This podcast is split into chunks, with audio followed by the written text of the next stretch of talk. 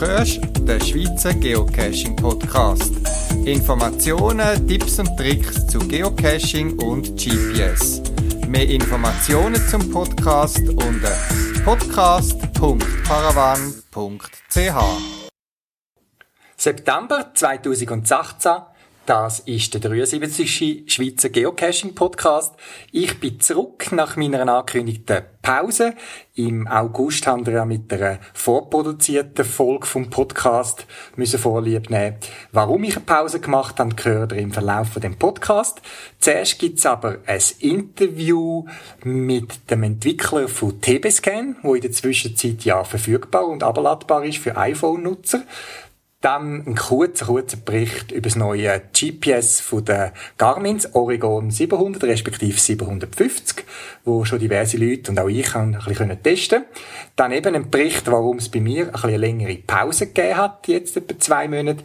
Und dann am Schluss noch ein Ausblick. Das nächste Jahr findet wieder ein Mega-Event in Frauenfeld statt, der Meeting Friends 2017 und dazu gibt's die ersten Informationen.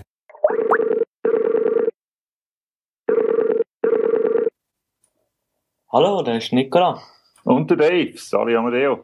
Ja, salut zusammen. Heute gibt's wieder mal ein Dreier-Interview und zwar mit dir, Nicola, als Entwickler von der iPhone-App TB-Scan, wo in der Zwischenzeit äh, verfügbar ist für jedermann. Und du, Dave, oder auch bekannt als Attila G, als Gestalter von der zugehörigen Webseite, Tester, Administrator und auch als Papi von Nicola, wo die ursprüngliche Idee geliefert hat. So ist es. Ja. Nicola, Du hast die App entwickelt. Äh, gibt es Sachen, die dich nach der Veröffentlichung überrascht haben, oder vielleicht vorher nicht so erwartet hast? Oder wie ist das gewesen, wo die ersten Feedback gekommen sind? Es hat mich äh, sehr gefreut, dass äh, die App so gut angekommen ist, tatsächlich. Und auch, äh, äh, es hat super Feedback gegeben von den Benutzern. Äh, was mich sehr erstaunt hat, ist, äh, dass ähm, am Anfang bin ich sehr hoch im App Store Ranking gewesen bei den äh, Dienstprogrammen, also in der Schweiz bin ich ungefähr Platz 7 oder so mal gewesen. Ja, allerdings ist das natürlich nur äh, der erste Peak am Anfang. Der gibt sich auch wieder schnell. Gut, aber trotzdem, oder? Gratulation zu dem Erfolg, ja. Jetzt, es ist etwa, glaubst, etwa knapp einen Monat ist sie jetzt verfügbar im App Store bei der Apple. Ähm, gibst, wie viele Downloads, äh, hat es da etwa gegeben? Also, kannst du da Grössenordnung sagen, oder weißt du das überhaupt? Also bis jetzt ist es ungefähr rund 1800. Es ist äh, seit etwa vier Wochen im App Store und etwa seit zwei Wochen weltweit. Vorne haben wir es nur im deutschsprachigen Raum gehabt. Mhm. Okay, gut. Und das sind jetzt alles Pro-Versionen, das heißt, ich könnte jetzt den, den Rolls-Royce zum Cash schon posten, oder wie ist das? Leider nicht, also sind, äh, äh, dazu gehören auch äh, Gratis-Downloads, also bis jetzt sind es 1000 800 ungefähr gratis Downloads. Okay. Nur ein Bruchteil davon sind äh, auch wirklich Pro-Versionen. Eben, es gibt eben die Einsteigerversion, kostenlos für jedermann, der ein iPhone hat. Und wenn man noch ein bisschen mehr Funktionalität will, wie beim Geocaching-Account, da gibt's eine Pro-Version, die etwas kostet, glaube nominal 5 Franken. Ja, jetzt allgemein stelle ich fest, ich habe das ziemlich verfolgt ein bisschen im Internet, äh, wie da Feedback sind, dass eure App oder deine App Nicola, du hast ja die gemacht, äh, sehr gutes Feedback bekommen hat. Gerade auch aus USA. Ähm, mein Eindruck war so ein bisschen, dass ein bisschen weniger, äh, also mehr kritisch aus Deutschland Feedback gekommen ist, äh, wo ich so ein bisschen allgemeine kritische Haltung äh, festgestellt feststellen tun. Ist das noch mein Eindruck oder wie ist das bei euch angekommen? Wie gehen die mit so Kritiken um? Ja, das ist äh, ungefähr so, wie du gesagt hast. Äh, in den USA äh, haben wir zwei, äh, sind wir zwei Podcasts erwähnt worden, der App. Und äh, das war extrem positiv gewesen. Im äh, Podcaster Podcast, äh, der hat äh, der Sony zuerst gesagt, ja, ich habe ja noch etwa so Anfragen über, von wegen Tests machen und so. Und wenn ich dann gelesen habe, dass es äh, von einem 15-Jährigen käme, habe ich also zuerst gedacht, oh je, kommt wieder irgend so eine App, läuft sie überhaupt, ist sie voll buggy oder was? Und dann hat er sie ausprobiert und hat müssen sagen, wow, das Ding funktioniert. Und ähm, der, der gesamte äh, Feedback dort ist, ist extrem positiv gewesen. Deutschland ist ein bisschen zweiteilt. Da gibt's äh, ebenfalls in einem Podcast äh, eine sehr gute ähm, Bewertung und in anderen Blogs zum Teil nicht so gut. Es ist dort ein bisschen schwierig, äh, vor allem wenn es Android-User sind, die dann irgendwie über eine iPhone-App herziehen tun.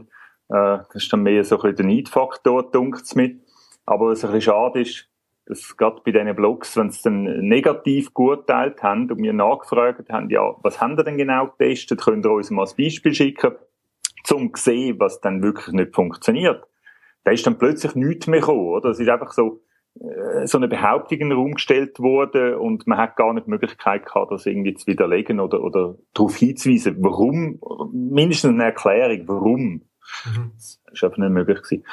Okay. Und, äh, also, ich kann am Anfang hat es äh, im App Store noch zwischendurch mal ein, äh, vor allem im deutschen App Store, ähm, zwischendurch mal ein, ein äh, eher negatives Review gehabt, weil halt vor allem eine Funktion noch nicht so funktioniert hat, wie sie hätte sollen.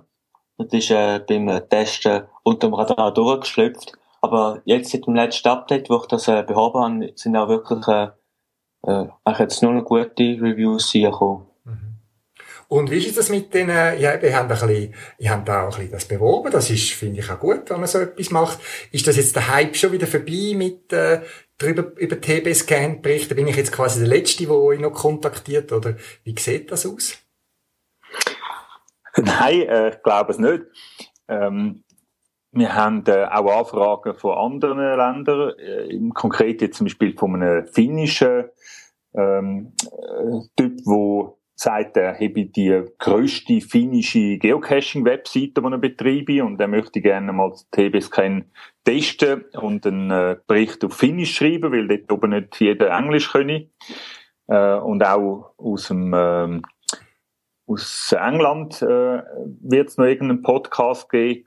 Da sind wir mal gespannt, was dann dabei rauskommt. Ja, schön. Jetzt etwas ganz Lustiges habe ich auch noch mitverfolgt aus der Ferne.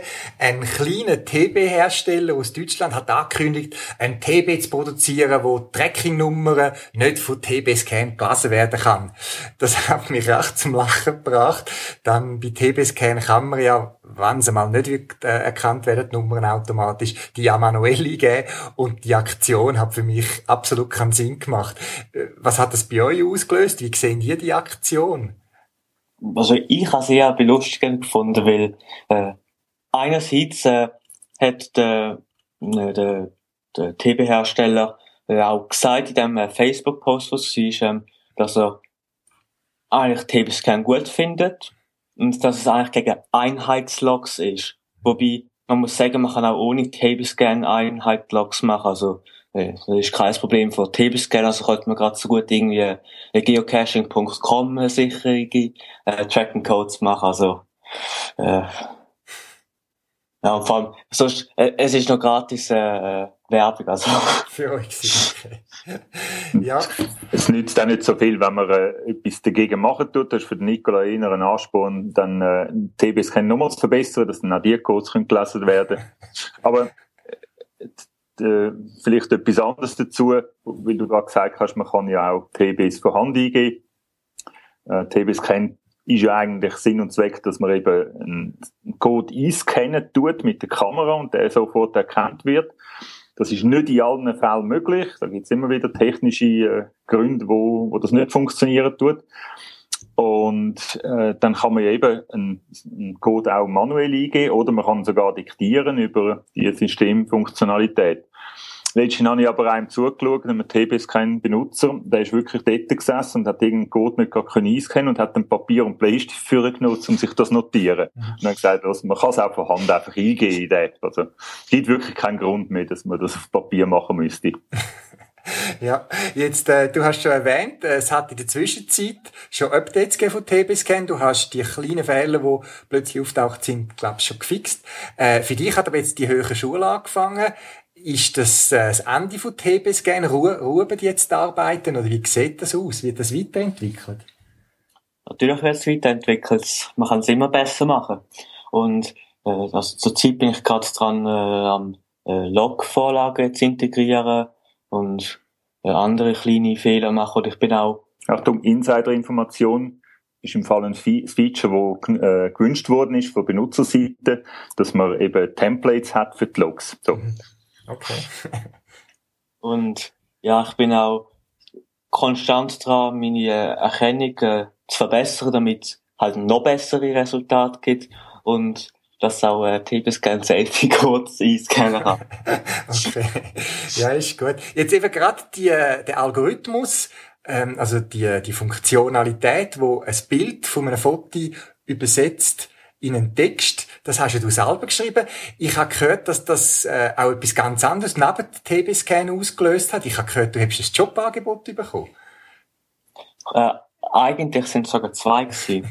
ähm, das erste habe ich aber abgelehnt, weil ich einerseits keine Informationen dazu hatte, äh, um was genau gegangen ist und ich habe sagen, sorry, also ich, gehe noch in die Schule, ich kann noch ein andere Sachen und äh, ich habe das zweite, das habe ich ungefähr vor einer Woche oder so, habe ich das hinbekommen. Ähm, geht es darum, äh, für äh, eine Nummernschilderkennung, mhm. äh, dass ich eine App zu integrieren und ja, dann hat mich da halt ein Amerikaner dazu kontaktiert, ob ich das äh, ihm integrieren kann und ich gefunden, ja, ich soll ich mal akzeptieren. Okay. Den Sackgeld daneben verlieren. ist das ein Geocacher, der TB-Scan gesehen hat und gesagt, cool, die Funktionalität brauche ich in meiner App, die nichts mit Geocaching zu tun hat? Oder wie ist der auf dich gestoßen? Also, ich schätze mal, es ist kein Geocacher. Die Chance wäre relativ klein. Mhm. Ähm, er ist über, äh, also ich habe die OCR Engine, also das, so, äh, das Bild in Text umwandelt, das habe ich äh, veröffentlicht, äh, Open Source. Und dann hat er das dort entdeckt, er gefunden, das äh, scheint gut zu funktionieren. Ähm, ich wollte das in meinem App integrieren. Wer ist der Experte auf dem Gebiet? Genau der, der äh, die OCR Engine äh, erstellt hat. Und nachher hat er mich darum kontaktiert, damit ich's, äh, wo der Profi mit meiner Engine äh, bin, äh, dass ich's für ihn integrieren kann. Okay, ja, gratuliere. Es ist schön, wenn so eine Arbeit auch Erfolg zeigt, oder? Also, finde das toll und äh, ich hoffe, du konzentrierst dich dann noch genug auf die Schule und nicht nur auf die OCR-Engine. Äh, ja, jetzt aber zurück zum Dave. Äh, Dave, eben, du machst diverse administrative Sachen rundum. Äh, kommst neben all diesen Arbeiten und Feedbacks, die wahrscheinlich eine Zeit sind und so weiter, äh, noch zum Geocachen? Ja, zum Glück bleibt noch ein bisschen Zeit zum Geocachen, doch, doch. Okay. das ist nicht das Problem. Aber abgesehen davon, äh, tue ich ja während dem Geocachen die App natürlich brauchen. Und das heisst dann auch gerade, äh, bei dieser Gelegenheit weiter testen. Mhm, okay.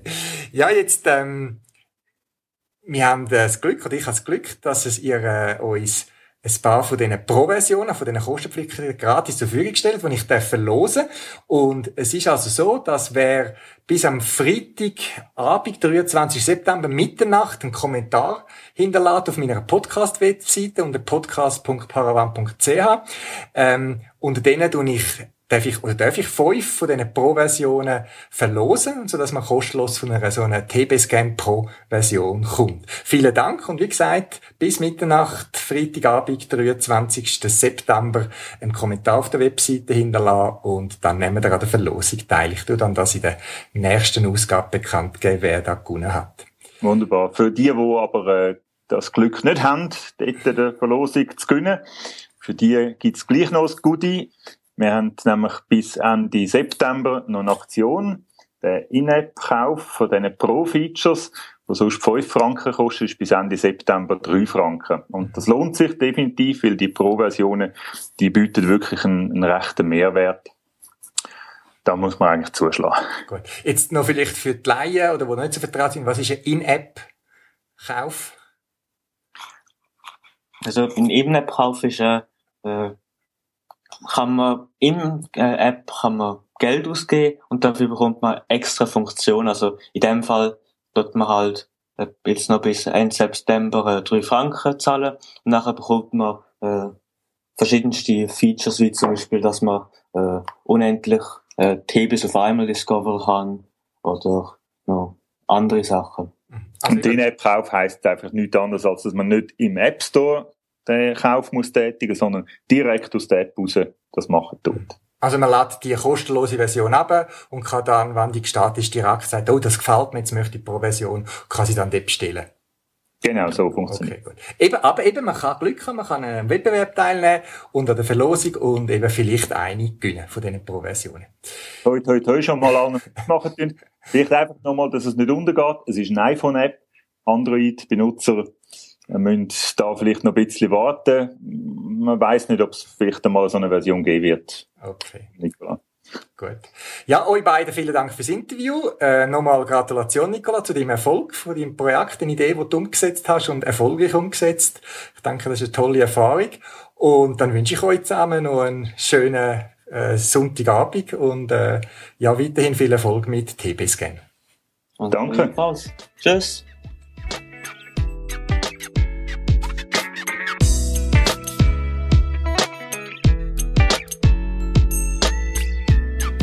Anfang August hat Garmin ein neues GPS ausgeliefert, das angekündigte Oregon 700 respektive 750. Das ist der wesentliche Unterschied, äh, die Kamera, wo das Gerät noch eingebaut hat.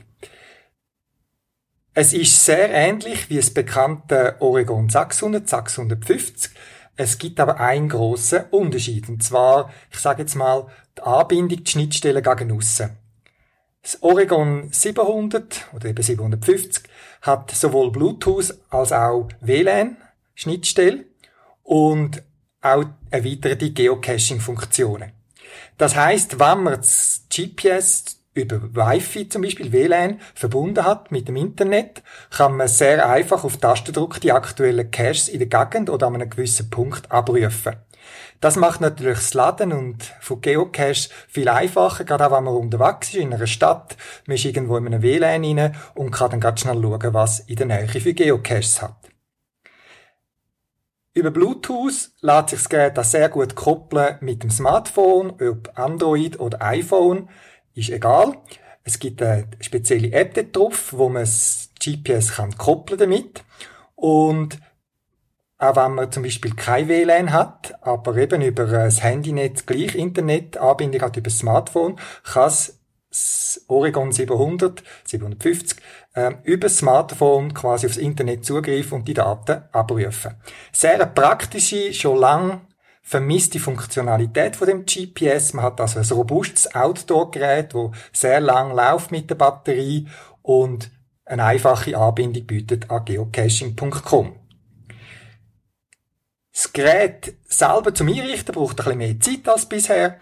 Eben, man muss ein paar Sachen machen. Man muss auch quasi wie registrieren bei geocaching.com, weil man muss sich mit seinem Account einloggen und so weiter. Und das Gerät, sein Gerät wird so wie eine Art registriert bei geocaching.com, dass es die Daten darf abfragen Auch sonst gibt es noch ein paar Sachen zum Machen, das Koppeln mit dem Smartphone und das WLAN kann man konfigurieren. Entweder über den PC, über die App oder eben direkt am Gerät selber am Oregon 700. Ich selber habe es noch nicht sehr intensiv dutzen können testen, erst ein, zwei Mal bei ganz einfachen Caches. Es funktioniert soweit einwandfrei. Aber ähm, es hat noch so zwei, drei Sachen, die ich noch ein bisschen bemangle und hoffe auf eine Besserung. Was auch neu ist beim Oregon, ist, dass die Bedienoberfläche, ich sage jetzt mal das Aussehen, wie sich es bedient, sich leicht variiert vom bisherigen und bekannten, ähm, ich sage jetzt mal Oberfläche von Oregon 600 und von den vorhergehenden Geräten. Das ist die sogenannte klassische Ansicht, die es immer noch gibt. Die kann man einstellen, wenn man das will, auch beim Oregon 700, sodass man quasi an sich an nichts Neues muss gewöhnen aber so wie beim E-Tracks Touch etwas Neues Eingang gefunden hat, ein neues Bedienkonzept, sage ich jetzt einmal, hat das auch das Oregon 700, wo ein bisschen eine andere Bedienphilosophie hat. Man findet sich relativ schnell zurecht. Ich habe nicht gross anschauen. Ich habe alles gefunden mit ein bisschen umklicken und tippen. Äh, es geht soweit gut. Und eben, wie gesagt, für all die, wo das nicht gefällt, die können zurückwechseln zur klassischen Ansicht und dann sieht es aus wie auf dem Oregon 600, 650 und so weiter. Ja, was bemangle ich momentan noch am Gerät? Und zwar ist es so, dass ähm, man direkt das Gerät ja kann eben über WLAN verbinden mit und zum Beispiel die Hai, oder? Man muss das WLAN wählen, wo man hat. Wenn man nicht noch ein Passwort muss eingeben, ist das gut, kann man das machen und dann verbindet sich das Gerät wunderbar. Klappt tipptopp. Aber jetzt ist es so, dass mir das Gerät besonders dann wird helfen, wenn ich unterwegs bin, zum Beispiel in der Ferien, in einem Hotel oder in einer Yugi oder wo auch immer, oder ich sitze in einem Kaffee rein und zum mich aufwärmen oder zum Pause machen und möchte schnell schauen, was hat es für Caches in der Nähe und dort hat es WLAN. Wunderbar. Aber jetzt, ich kann jetzt vielleicht selber, bei vielen öffentlichen WLAN muss man sich so wie authentifizieren. Bei der einen muss man eine Handynummer angeben, es einem dann ein SMS schickt mit einem Passwort. Oder man muss irgendwie auf einer Webseite, wo es einem zuerst aufzwingt, äh, bestätigen, dass man Geschäftsbedingungen akzeptiert und nichts Böses macht mit dem WLAN und erst dann aufs Internet kommt. Und genau diese Möglichkeit bietet das Oregon 700, 750 nicht oder noch nicht. Das heißt, wenn ich in einem WLAN bin, wo mir eine HTML, eine Webseite aufzwingt als erstes, um mich dort authentifizieren, kann ich das nicht machen. Weder über das GPS selber, noch über den PC, also Garmin Express, wo man da, das kann auch konfigurieren, noch über das Smartphone. Das finde ich sehr schade. Das heißt, Kopplung kann man dann immer noch machen über Bluetooth auf Smartphone und Smartphone kann ja dann aufs WLAN gehen, aber das finde ich ein bisschen mühsam. Ich wünschte mir, die neuen GPS hätten einen ganz, ganz einfachen Browser drauf, dass man die Authentifizierung könnte machen. Weil eben gerade wenn man unterwegs ist, irgendwie spontan, man hat noch das GPS dabei oder ist im Ausland, hat das Data Roaming nicht aktiviert oder möchte es nicht aktivieren wegen der Kosten, wäre das wirklich hilfreich, wenn man in einem Hotel, wo man ein paar Tage ist oder was auch immer, sich aufs WLAN, wo vor, vor Ort ist, könnte verbinden. Das ist momentan einer von meinen grössten Kritikpunkten. Ähm, sonst läuft es eigentlich gut. Es ist erstaunlich, wie wenig Problems bis jetzt gemacht, also sonst ist es ziemlich ausgereift. Äh, es gibt noch das eine oder andere, was man verbessern aber äh, sonst man kann gerade los und geocachen. Wie gesagt, wenn man das hat, das Gerät, muss man sich am Anfang ein bisschen Zeit nehmen, muss es ein bisschen konfigurieren. Ich sage jetzt mal, das ist bei mir irgendwie eine halbe Stunde gegangen, bis da alles gelaufen ist, ähm, gemütlich, und dann kann man schon losgehen. Wie gesagt, ich denke, es ist ein guter Schritt in die richtige Richtung. Ich wünschte mir dort noch ein bisschen Flexibilität in zwei, drei Sachen, aber sonst kann ich das Gerät nur empfehlen, auch wenn ich es selber noch nicht so intensiv haben können testen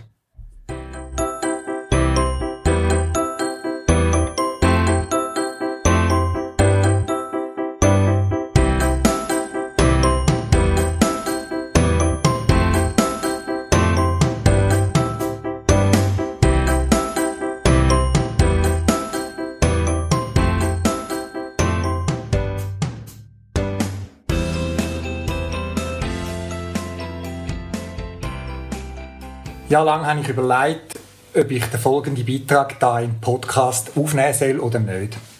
Wer konkrete Geocaching-Tipps erwartet, den muss ich leider enttäuschen. Ich berichte jetzt im Folgenden mehr über mich und das Leben neben dem Geocachen, wo dann doch gleich irgendwie etwas mit Geocachen zu tun hat.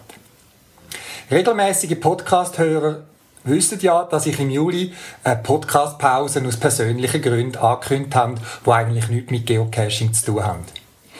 Ich möchte heute erzählen, warum ich eine Pause machen musste, also der Grund für die längere Auszeit. Seit 25 Jahren rund lebe ich mit einer sehr seltenen Leberkrankheit namens PSC. Die Ursache der Krankheit ist unbekannt, Therapie gibt es keine, man kann ein bisschen Symptome bekämpfen und dank der guten medizinischen Betreuung und wenig Medikament kann ich ein weitgehend normales Leben führen meine Kinder wachsen werden sehen und auch geocaching-mässig eigentlich alles können machen, was ich will. Was ich aber von Beginn an gewusst habe, ist, dass schlussendlich alles auf eine Lebertransplantation rauslaufen würde. Dann meine Leber hat sich langsam, wenn auch stetig, verschlachtert. Vor circa zweieinhalb Jahren, Anfangs 2014, ist man dann zum Schluss gekommen, dass ich auf Transplantationswarteliste kommen soll. Ist man mal auf der Warteliste für eine neue Leber, kommt man eine Art Einstufung über, wo aus Blutwert bestimmt wird, reiner Blutwert, sofern kein Krebs oder andere spezielle Punkte vorliegen, wo dann noch Zusatzpunkte geben. Der sogenannte MELD, MELD-Score entscheidet, vereinfacht gesagt, wer als nächstes eins der raren Spendeorgane überkommt. In der Schweiz, wie auch in vielen anderen Ländern, ist damit für eine gerechte Verteilung gesorgt. Man kann also nichts machen, dass man schneller drankommt. Dem, wo es am schlechtesten geht, der kommt als nächstes sogar über, wenn es natürlich passt von Blutgruppen und vielen anderen Faktoren. Bei mir ist es also so gewesen, dass ich über zwei Jahre auf der Liste bin und bei jedem Telefonanruf haben müssen damit rechnen, dass ich dran bin und alles muss kriegen lassen und ins Spital gebracht wird. Aber eben mein Mail-Score ist im Verhältnis zu anderen eben relativ tief gewesen. Es ist mir zu gut gegangen, um in die andere Auswahl für ein Spendeorgan zu kommen und andererseits ist es mir aber zunehmend schlechter gegangen. Außenstehende haben das vielleicht an meinem Bauchumfang können feststellen. Nein, es ist nicht fett und zu viel ähm, Weizenbier nach gefundenen Geocache, sondern mein Körper hat sich angefangen umbauen und Probleme verursacht, wo sich dann eben auch in einem vergrößerten Bauch geäussert haben. Also das Stichwort ist da sogenanntes Bauchwasser oder Azites. Dann ist Ende 2015, Anfangs 2018 ein Wunder passiert. Aus dem engsten Freundeskreis hat sich ganz unerwartet für mich und ohne zu fragen jemand als sogenannte Lebendleberspende zur Verfügung gestellt. Es ist nicht so bekannt und die Operation wird eher selten gemacht, ist aber regelmäßig dran. In Zürich zum Beispiel das letzte Jahr etwa sechsmal. Das Jahr vermuten wir, wird es etwa fünf bis zehn solche Operationen geben. Dass es einen Spender gibt, wenn alles stimmt, einer von seinen beiden Leberlappen am Empfänger. Beim Spender und dem Empfänger wächst die Leber dann innerhalb von drei Monaten wieder nach. Auch das ein weites Wunder der Natur. Für beide ist es eine grosse Operation und der Spender hat nachher außer der Narbe keine Folge mehr zum normalen Leben. Aber eben zwei Monate, wo es ihm relativ, äh, wo er sehr müde wird sein, bis die Leber wieder nachgewachsen ist. Und für den Empfänger heißt das eben neues Leben. Tja, und das ist mir eben während der Podcast-Pause passiert. Der Vorteil von der Lebendleberspende ist, dass man die Operation planen kann. Im Gegensatz zu einer normalen Organtransplantation, wo man auf Abruf muss alles kriegen lassen und ins Spital. Weil dann läuft die Zeit sehr knapp, weil es muss ja eine gewisse maximale Zeit zwischen der Entnahme vom Spendeorgan und dem äh, Einpflanzen. Ja, ich habe also gewusst, etwa zwei Monate voraus, zweieinhalb, wann die Operation wird sein und habe mich können, äh, vorbereiten. Ich habe mir persönliche Ziele gesetzt. Einerseits habe ich noch ein bisschen in meiner Fitness äh, weiter geschafft. Wir haben dann noch Ferien gemacht, wo wir sind wieder ein, wir haben das schon länger geplant, einen Fernwanderweg gemacht. Ich habe darüber berichtet, da in der sächsischen Schweiz. Und ähm, ja, auch geocaching-mäßig habe ich dann das, äh, habe ich mir ein Ziel gesetzt. Weil neben den medizinischen Sachen, Rehabilitation und so weiter, braucht es auch psychisch ein paar Sachen. Das habe ich gewusst. Und so habe ich mir ein persönliches Geocaching-Ziel gesetzt.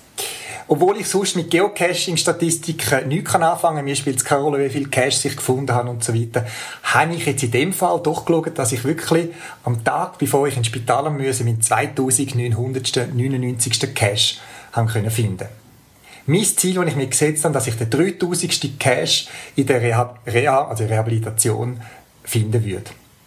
Ich habe gewusst, dass nur schon wenig hundert Meter von der Klinik in Davos, wo spezialisiert ist für transplantierte Rehabilitation, der nächste Cash liegen tut. Wenn ich den Cash loggen würde, wäre für mich persönlich ein großer Schritt gemacht. Sicher mal mental. Ja, und ich habe auch am letzten Mega-Event in St. Gallen gewusst, dass ich am 20. Juli transplantiert werde. Es ist mir aber wichtig ähm, dort noch daran zu teilnehmen und ähm, mir äh, das Leben weiterhin noch geniessen, in Anführungszeichen. Ja, ich habe auch privat und im Geschäft vieles können ordnen. Das ist so ein bisschen meine Art, dass ich nicht einfach etwas kriegen lasse, sondern sauber abschliessen. Und ich bin auch relativ fit und vorbereitet ins Unispital eintreten.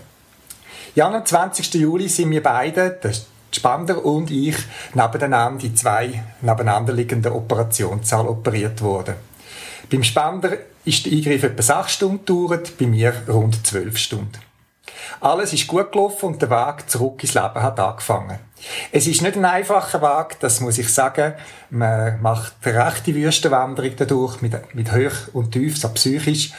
Aber nach einigen Wochen, inklusive einer Zusatzschleife, wegen äh, einer Komplikation, als ich im Spital war, habe ich nach Davos in die Rehabilitation, wo eben das Reha-Zentrum sich befindet, vom Kanton Zürich, wo eigentlich die meisten Transplantierten aus der Schweiz hinkommen.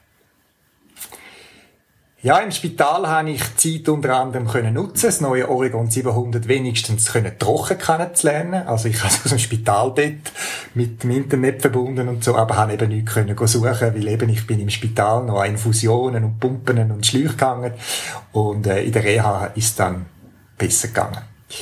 Ja, und da habe ich schon am ersten Tag nach der Ankunft in der Reha mein persönliches Ziel erreicht. Das hat mich dann wirklich gezogen nach draussen. Ich bin wirklich lange im Spital gewesen, ähm, habe nicht viel mich können bewegen und plötzlich bin ich zu Davos bei wunderschönem Herbstwetter und äh, wo ich dann äh, den Fahrer verabschiedet habe, die mich eingebracht haben, ähm, habe ich dann auf mein äh, GPS geschaut und gesagt, uh, der Cache ist wirklich nur 350 Meter oder 400 Meter Luftlinien entfernt. Und so habe ich einen kurzen Spaziergang, wo im Normalfall wirklich eine kurze Sache gewesen wäre, äh, und beigenommen und für mich mit viel Energie und viel Schnaufen verbunden habe ich den gefunden. Ein Bild findet ihr zusammen mit weiteren Infos zum meiner Thema, meiner Krankheit und so weiter auf der Podcast-Webseite. Ja, es war wunderbar gewesen, nach der Woche im Spital durch den Wald spazieren, den Duft von der Lärchen und Moos zu räuchen. Es hat kurz vorher ein bisschen geregnet und das war echt toll gewesen, das wieder in der Nase zu haben und das auch visuell können aufzusaugen. Und jetzt bin ich immer noch in der Reha, wo etwa drei Wochen wird dauern. Und ähm, ja, neben der körperlichen Reha muss jetzt ähm, äh, muss ich also Organempfang äh, empfangen auch gewisse Sachen fürs äh, künftige Leben berücksichtigen. Seien sind die Immunsuppressiva, dass die neue Leber nicht abgestoßen wird. Das muss schön eingestellt werden. Und es gibt auch gewisse Lebensmittel, die ich nicht mehr erfassen wie zum Beispiel Grapefruit oder Granatöpfel sind absolut tabu. Dann gibt's noch andere Sachen, wo ich muss schauen, ähm, ja, das wird sich einpendeln. Und das erste sechs Monate Zeit, man ist relativ strikt, bis sich der Körper und alles ein bisschen eingespielt haben. Und dann tut man auch wieder schauen. Ja, und in einem Jahr könnte es dann wieder so weit sein, dass ich sogar kleinere Mengen Alkohol darf trinken und dann wieder mal richtig anstoßen, was ich die letzten Jahrzehnte eigentlich äh, auf einem totalen Minimum oder fast auf Null gehalten habe. Ja, was mich momentan natürlich viel mehr belastet, ist, dass ich Lost Place Caches in den ersten Monaten sicher nicht besuchen darf. Dann an solchen Orten hat sie ja oft Sporen, Pilze und andere Sachen, wo einem normalen Menschen in Anführungszeichen kein Risiko bereitet. Aber ich habe dann eben jetzt ein reduziertes Immunsystem und das Risiko für ähm, Infektionen und so weiter ist bei mir einfach grösser und man muss ein bisschen mehr schauen. Eben, ich hoffe darauf, ähm, dass, wenn das alles eingespielt ist, dass das vielleicht ein bisschen besser wird gehen und ich vielleicht wieder das Okay bekomme, so Sachen zu machen. Ich habe gar noch nicht zu viel erzählt der Ärzte, was ich gerne wieder würde machen. Da muss ich dann mit ein bisschen Diplomatie das ins Gespräch einbringen. Ja, und vielleicht will ich dann müssen mit einer, so einer Atemmaske irgendwo hingehen. Das haben wir auch schon gemacht bei, bei gewissen Cash. Ich mag mich an einen erinnern in Straßburg, ein Lost Place, wo es viel Asbest rum hat und dort ist schon vom Owner selber gesagt worden, man soll eine Maske dabei haben, je nachdem. Ja, und meine circa 40 cm grosse oder lange Narbe unter dem Rippenbogen muss auch noch ganz verheilen. Also werde ich in nächster Zeit sicher einfache Cash werden besuchen und äh, T5 und so weiter ist momentan eher nicht ratsam für mich. Da hat die Physiotherapeutin äh, schon ganz viel darauf hingewiesen oder mit Nachdruck, dass das jetzt für mich jetzt wirklich tabu ist, die nächsten paar Monate. Ja, und so kann ich auch den Titel von meinem Podcast erklären. Der Found, eben, dass man ein passendes Spandeorgan äh, finden kann, kann Leben schenken. Leider sterben in der Schweiz wöchentlich, meines Wissens, etwa zwei Menschen auf der Warteliste, weil es ein DNF gegeben hat für ihr Organ. Eben, es hat kein Spendeorgan gefunden werden können und sie sterben einfach, weil sie das dringende Organ nicht überkommen. Es gibt ja gewisse Organe, die man kann überbrücken kann. Ich sage jetzt mal eine Niere, wo man kann Dialyse machen kann. Bei einem Herz kann man auch kurzzeitig mit einer Herz-Lungen-Maschine oder künstlichen Herz in der Zwischenzeit, ich kann mich dann nicht so ganz aus, äh, kann man gewisse Funktionen auch überbrücken. Äh, es gibt andere Organe, wie zum Beispiel die Leber, wo es kein Ersatzgerät gibt und wenn die Leber aussteigt, dann hat man äh, Stunden oder Tage noch, bis man eine neue muss haben und sonst ist das Leben dann beendet. Ja, nachdem ich von meiner persönlichen Geschichte erzählt habe, komme ich eigentlich zum Hauptpunkt, warum ich das da thematisiere. Geocaching ist ja immer auch für gute Zwecke genützt worden. Sei es für eine Aktion für Diabetes, wo zum Beispiel 2006 geocaching.com zum Thema gemacht hat und 20.000 Travelbugs speziell rund ums Thema Diabetes produziert hat, um auf das Thema aufmerksam zu machen. Von Deutschland zum Beispiel weiß ich von Kampagnen rund ums Thema Krebs, äh, Krebs bei Kind und so weiter. Und ich möchte jetzt da den Podcast brauchen, um das Thema Organspende aufnehmen. Ihr wisst jetzt, aus was für einem Grund. Ich weiß selber, wenn man von etwas nicht betroffen ist, setzt man sich sehr oft auch nicht mit einem Thema auseinander. Dazu gehört vielleicht bei vielen auch das Thema Organspende. Dass man von einem Tag auf den anderen damit konfrontiert werden wird, dass man ein neues Organ braucht.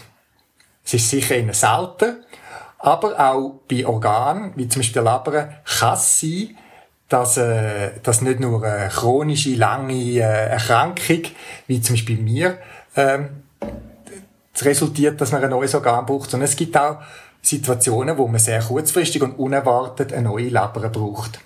Sehen das spezielle Vergiftungen mit Chemikalien oder auch zum Beispiel spezielle Pilzvergiftungen, wo einfach die Leber ruiniert, wo man nichts machen kann, außer eben eine neue Leber. Ja, zum Beispiel bei mir, ich bin auf der, im Universitätsspital Zürich gewesen, auf der Abteilung, wo alle Transplantierten nach der Transplantation hinkommen. Und dort hat man natürlich alles Mögliche. Neben mir war einer, der Lungentransplantation hatte, es hat einen mit Nieren und es hat ein paar mit Leber. Es werden etwa 50, 60 Leberen transplantiert in Zürich äh, jedes Jahr. Und zum Beispiel ist bei mir auf der Station auch ein 15-jähriger Bub wo in der gleichen Zeit eine neue Leber gebraucht hat und äh, auch relativ kurz meines Wissens erfolgreich transplantiert hat werden können. Dazu kommt eben, dass wir in der Schweiz im Gegensatz zu anderen Ländern die sogenannte Zustimmungslösung haben. Das heißt, einem Verstorbenen dürfen nur Organe entnommen werden, wenn der vor seinem Tod oder seine Angehörigen Zustimmung gegeben haben. Jetzt stellt euch mal vor, dass jemand stirbt, zum Beispiel das Volk von einem Verkehrsunfall oder einem Schlaganfall im Spital und die Ärzte müssen den Angehörigen einerseits mitteilen, dass ihr Familienmitglied verstorben ist und vielleicht kurz darauf haben, ob sie einem Organentnahme zustimmen. Ich kann es sehr gut nachfühlen oder mir vorstellen, dass das ganz eine schwierige Situation ist. Einerseits, man verliert einen lieben Angehörigen, einen geliebten Mensch und jetzt muss man so einen schwierigen Entscheid noch fällen. Gerade darum empfehle ich euch, den Entscheid für euch selber heute zu fallen, um eure Angehörigen zu entlasten. Wenn die wissen, was ihr wollt, entlastet ihr eure Angehörigen für, im Fall der Fälle sehr. Es geht mir auch nicht darum, ob ihr euch für oder gegen eine Organspende entscheidet. Das überlasse ich jedem Einzelnen und äh, das akzeptiere ich.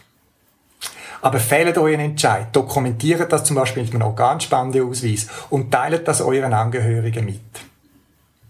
beim Entscheid überlegt euch, ob ihr, wenn ihr, was ich niemandem wünsche, eben in die Situation kommt, dass der Arzt sagt, sie brauchen ein neues Organ, und zwar bald, ob ihr dann würdet mit der gleichen Überzeugung oder der gleichen Haltung Ja oder Nein sagen, wie ihr euren Entscheid würdet fällen.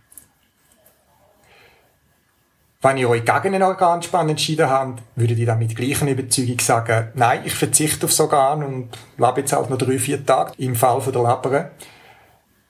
Oder äh, sagen, ja, ich bin Organspender und natürlich mache ich den Schritt. Übrigens, auf äh, Organ, dass man ein Organ überkommt, gerade auch wenn es ein bisschen planbar ist, da kommt man nicht einfach drauf, da laufen noch diverse Untersuchungen und eins ist zum Beispiel auch ein Psychiatergespräch jetzt bei mir gewesen, wo man hat wollen abchecken, äh, ist man psychisch ab, äh, ähm, bereit, um so ein Organ anzunehmen. Weil das kann auch ein Problem bieten. Die Ärzte sagen, sie können eine perfekte Transplantation machen. Wenn man das im Kopf ablehnt, das Organ, dann äh, haben sie Problem.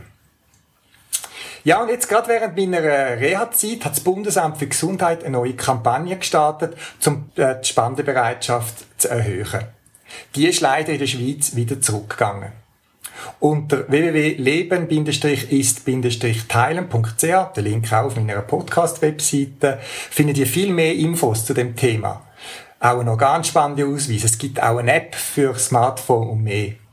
Und ein paar wichtige Infos, auch zu meiner Krankheit und die wichtigsten Statistiken, findet ihr auf meiner Podcast-Webseite.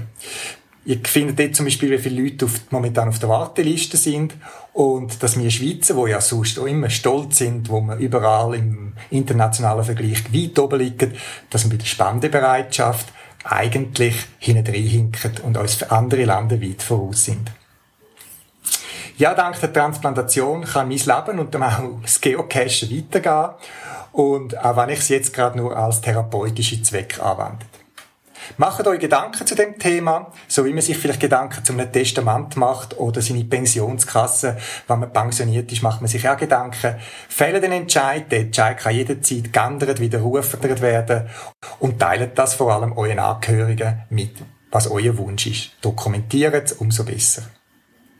Ich freue mich, wenn ich viel von euch wieder treffe live draussen im Wald. Ich freue mich, ich schaffe daran. Der Weg ist steil und es geht Schritt um Schritt zurück. Ich muss meine Kondition und verschiedene Sachen wieder aufbauen, aber es kommt und ich freue mich wieder draussen unterwegs zu sein.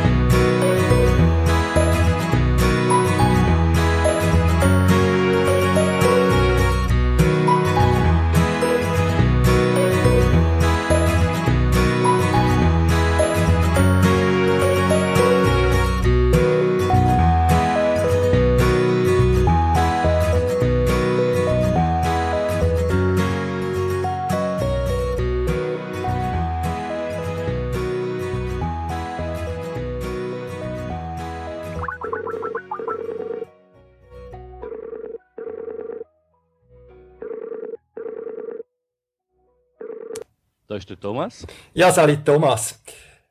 Wir Hoi, unterhalten uns nachher gerade über euer Event in Frauenfeld 2017, der Meeting Friends 2017. Jetzt hat es aber gerade brand new, gerade jetzt vor ein paar wenigen Minuten ganz neue News gegeben, heute am 14. September 2016. Was sind das für News zum Event Meeting Friends 2017? Richtig, also Amadeo, muss ich sagen, ich bin im Moment ein bisschen auf 180 oben. Es ist jetzt in der letzten halben Stunde sind gerade Verträge von Seattle reingekommen, äh, das Sponsorship-Abmachung und so weiter. Und äh, ja, eben, du hörst es auch, WhatsApp-Handy läutet jetzt ununterbrochen. Wir sind auch seit jetzt circa zwei, drei Minuten ist das Listing von Meeting Friends upgraded auf Mega-Status. Also ja, also das Timing hätte jetzt fast nicht besser können sein. Und äh, ja, jetzt sind wir da, wo wir eigentlich schon länger darauf hingeschafft haben, dass wir wieder mega sind ins Frauenfeld. Gut, cool, ganz meine Gratulation. Jetzt für die, die das vielleicht nicht so wissen, eben, man darf ja nicht im Vorfeld einfach so sagen, man macht ein Mega-Event, sondern man muss gewisse Bedingungen erfüllen. Vielleicht kannst du mal kurz sagen, was da Bedingungen sind, dass man überhaupt darf sagen, man macht oder plant ein Mega-Event. Richtig, damit du überhaupt ein Mega-Event kannst machen, musst du mal ein Konzept haben, musst du mal eine Homepage haben auf verschiedenen Sprachen, dass du den Leuten ein bisschen kannst zeigen, was du überhaupt willst organisieren da äh, an dem Event. Und eines Hauptkriterium, wenn du nicht in den letzten zwei Jahren äh, ein Wiederholungsevent machst, musst du wieder 500 Villatens vorweisen. Also du gehst ganz normal mit einem Listing raus, sammelst wieder 500 Villatens und sobald die erreicht sind, wird das prüft und wird dann geschaut, ob du den Mega-Status überkommst. Ja, gut, jetzt sind wir gespannt. Ja, jetzt eben, du hast es so leicht angetönt. Nach 2014 findet jetzt eben das nächste Jahr, 2017, wieder ein Mega-Event in Frauenfeld statt. Was hat euch dazu bewogen, noch einmal so einen Anlass zu organisieren? Die Zeit von 2012 bis zum Mega 2014 ist für uns vom OK eine unheimlich lässige Zeit gewesen. Wir haben zusammen ganz viel Spaß gehabt. Wir haben uns auch außerhalb von der Arbeiten fürs Mega immer wieder getroffen, sind zusammen cashen und das hat uns einfach wahnsinnig gefallen. Das hat dann ein bisschen nachgelassen, nachdem das der Mega natürlich vorbei mhm. war.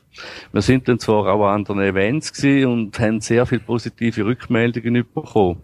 Und ja, irgendwann hat sich dann die freie Zeit und, und Gedanken dann wieder darum gedreht, wieso machen wir nicht nochmal etwas. Haben dann uns Überlegungen gemacht, was sind so Gründe, wieso wollen wir es wieder machen oder was braucht es, dass wir es wieder machen. Und bei uns ist eigentlich immer klar gewesen, wir machen es nur, wenn wir Dosenfischer wieder zu Frauenfeld haben. Äh, wir sind dann am Megafon da oben gewesen, letzten Sommer, haben dort mit dem Dimi geredet und bearbeitet und sind dann ganz erfreut, wo wir im September 15 dann Zusage für den August 2017 bekommen haben, dass sie wieder auf Aufwelt kommen. Wir haben natürlich dann sofort angefangen mit der Behörde, mit dem Militär, mit dem Rennverein und mit der Stadt wieder zu schauen, wie sieht das aus, wenn wir das wieder machen Und es hat dann leider ein bisschen länger gedauert, beim Militär bis in April rein, dass wir die Bewilligung hatten, dass wir wieder da unten etwas dürfen machen.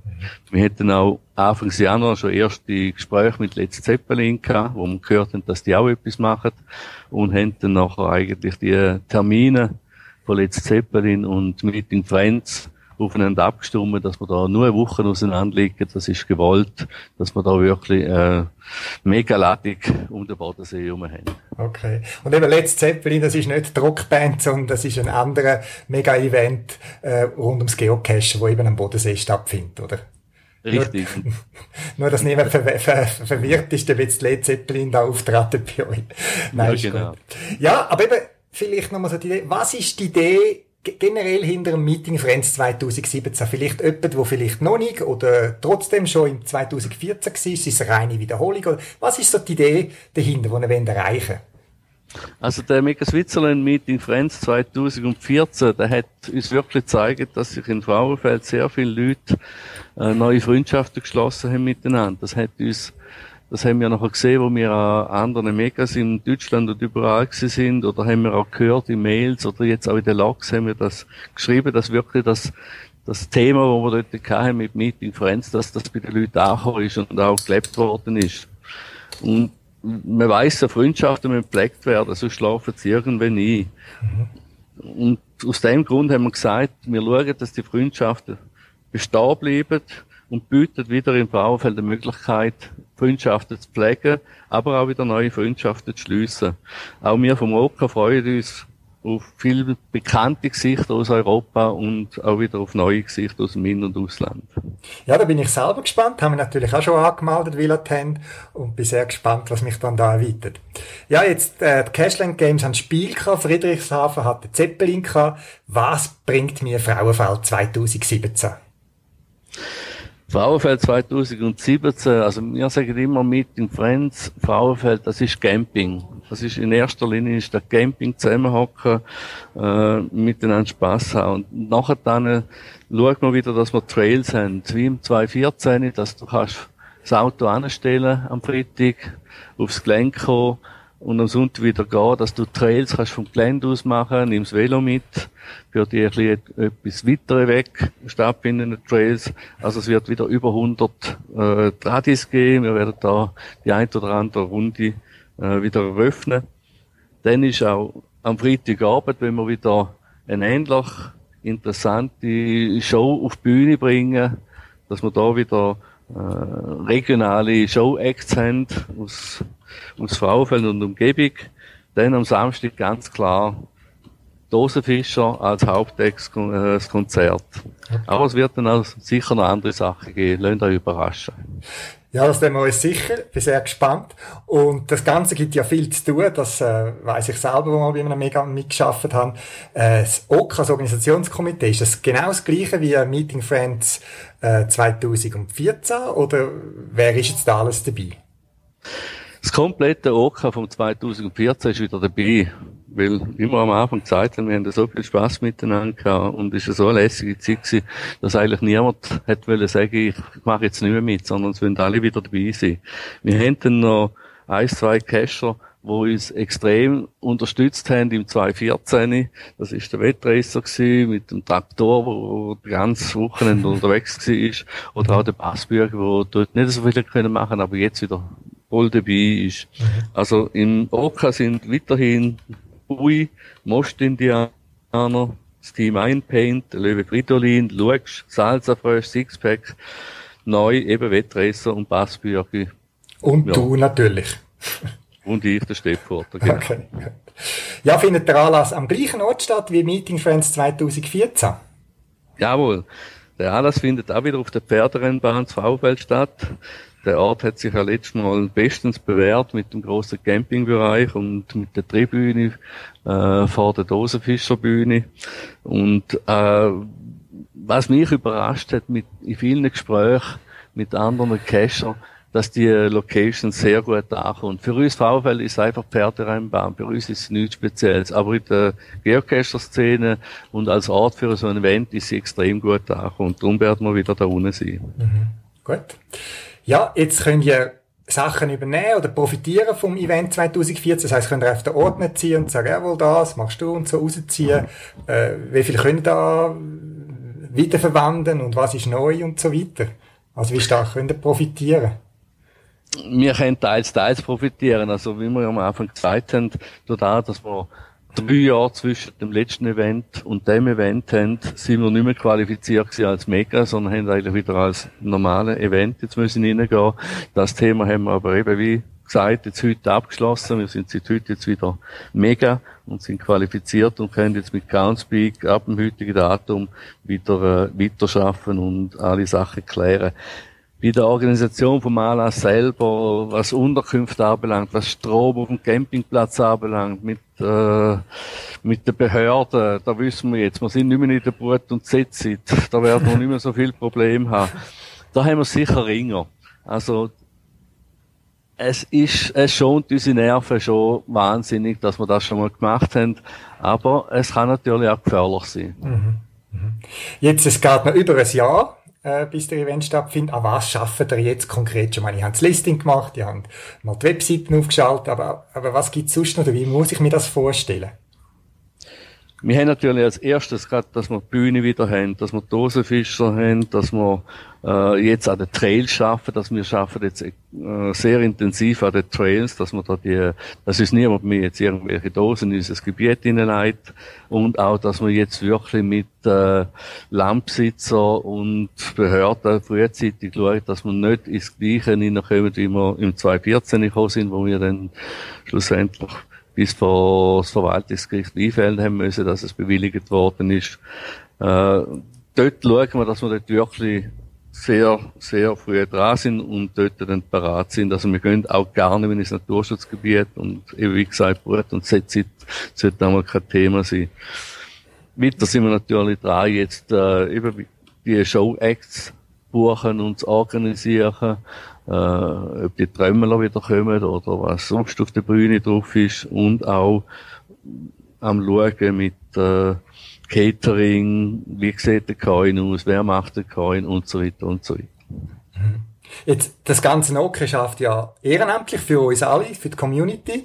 Was können wir Geocacher machen? Wie können wir euch unterstützen? Oder äh, was können wir schon machen für das Event? Also Geocacher Community hat schon sehr viel jetzt gemacht die letzte Woche, indem das fließig Villa Tens gelockert haben, dass wir jetzt die 500 Villa Tens dann innerhalb von knapp zwei Wochen äh, erreicht haben nach Publizierung vom Listing. Aber wir freuen natürlich uns weiter um jedes Villa Tent, um jeden, der uns äh, wirklich besuchen kann. Also macht Werbung für uns, das könnt ihr natürlich, tönt eure Kollegen und Freunde überzeugen, dass es wirklich ein Muss ist, im Sommer 2017 auf Aufwelt zu kommen. Die, die im 14. sind, erzählen es weiter, wie wie ist es gewesen, äh, schauen, dass andere kommen.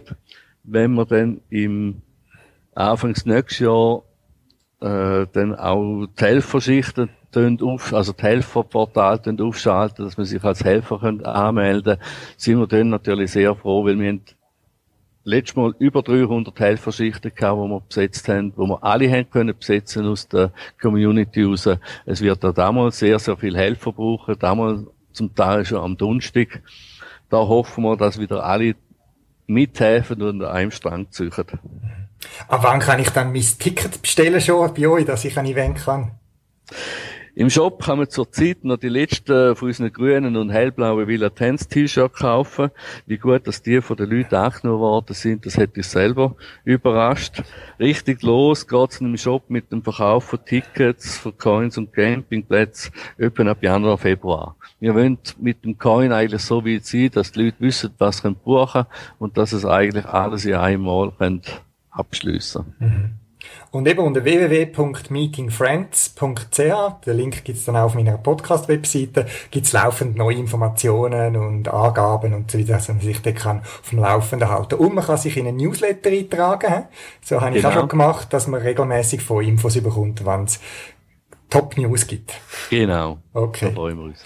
Gut, Thomas, dir und dem Oka schon jetzt herzlichen Dank für die Arbeit, die ihr leistet. Wie gesagt, ich habe das Event auch in bester Erinnerung, auch wenn ich das ganze Wochenende mehr oder weniger geschafft habe an meinem Stand. Aber ich finde es toll und wie gesagt, das Meeting Friends, das Motto finde ich toll, weil gerade unter der Geocacher-Community äh, gibt es viel Freundschaften, Bekanntschaften, wo man sich trifft und wirklich gute Zeit hat. Schön, dass er das wieder ermöglicht. Vom 25. bis 27. August 2017. Der Termin ist schon fest eingetragen bei mir in der Ganda. Das ja. Thomas, ich wünsche dir einen schönen Abend. Vielen Dank Super. fürs Interview. Danke dir vielmals. Merci. Ciao, Amadeo. Tschüss.